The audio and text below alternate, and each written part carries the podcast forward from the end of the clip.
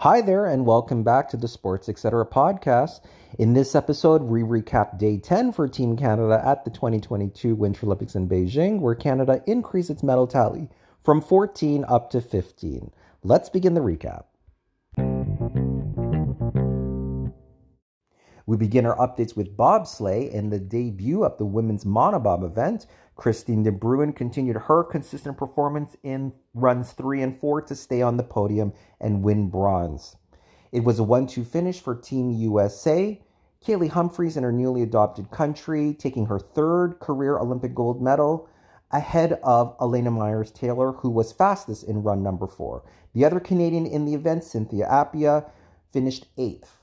The women will be back at it later in the week with the women's two woman event. Also in bobsleigh was the first two runs in the two man event on Monday.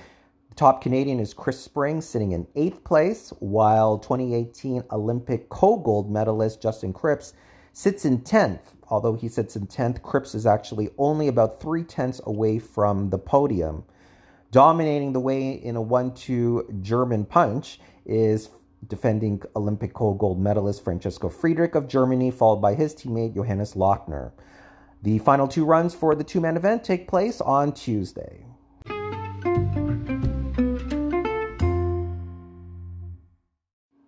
In snowboard, the last event on the Olympic schedule, Big Air, the qualifications took place on Monday. On the women's side, Laurie Blouin has qualified for the final, qualifying in fourth.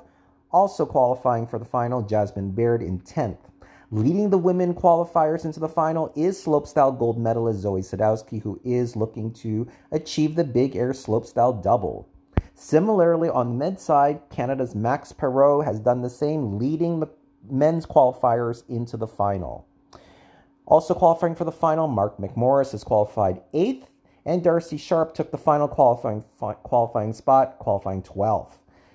Not making the finals, and a slight surprise, is defending Olympic gold medalist in big air Seb Toutant. Both the men's and the women's finals will take place on Tuesday.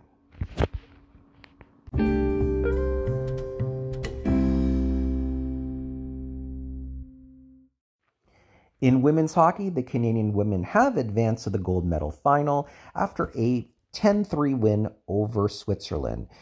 Canada broke out into a 5 0 lead in the first 10 minutes and never looked back. There were nine different goal scorers, the only multi goal scorer being Marie Philip Poulin. Ann-Renée Desbiens had a rather modest game, letting in three goals out of the 13 shots she faced all game. They will face Canada will face off against the United States in the gold medal final after the United States beat Finland 4-1. The gold medal final will take place on Thursday.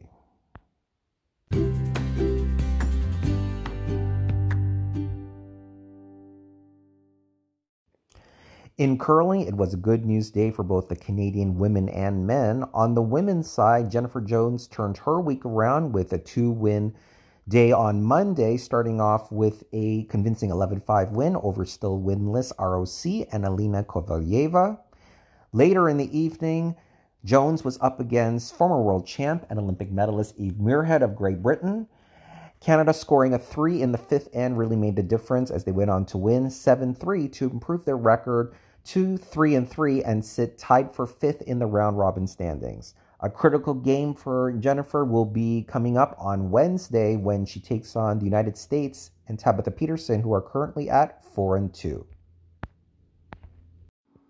And on the men's side, Brad Gushue broke open a tight game with the big three in the ninth end, en route to a 7 3 win over Italy and Joel Retornaz to improve to 4 and 2 and sit sole third in the round robin standing. Gushue can pretty much wrap up a playoff spot if he wins both of his games on Tuesday versus ROC and host China.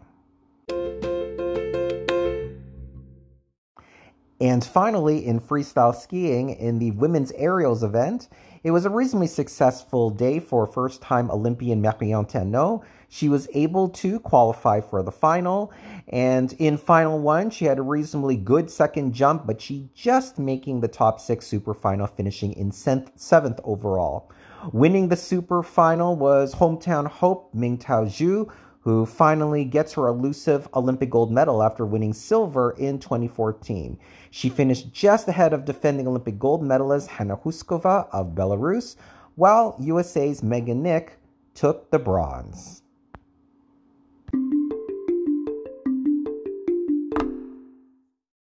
Here's what to look out for for Team Canada on day 11.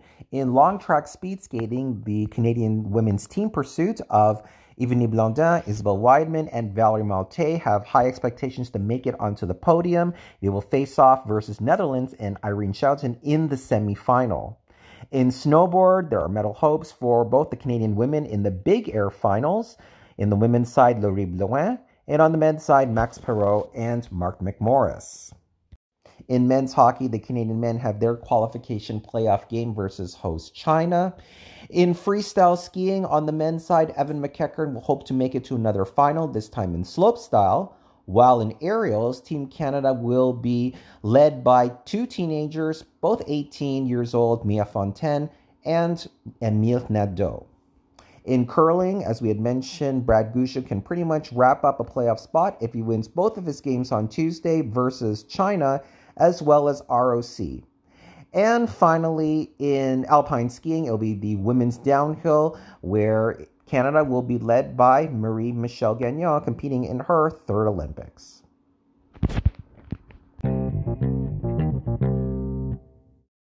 So that ends our recap of day 10 for Team Canada at the 2022 Winter Olympics, where Canada's total medal count increased from 14 to 15, good enough for tied for fourth in the overall medal tally.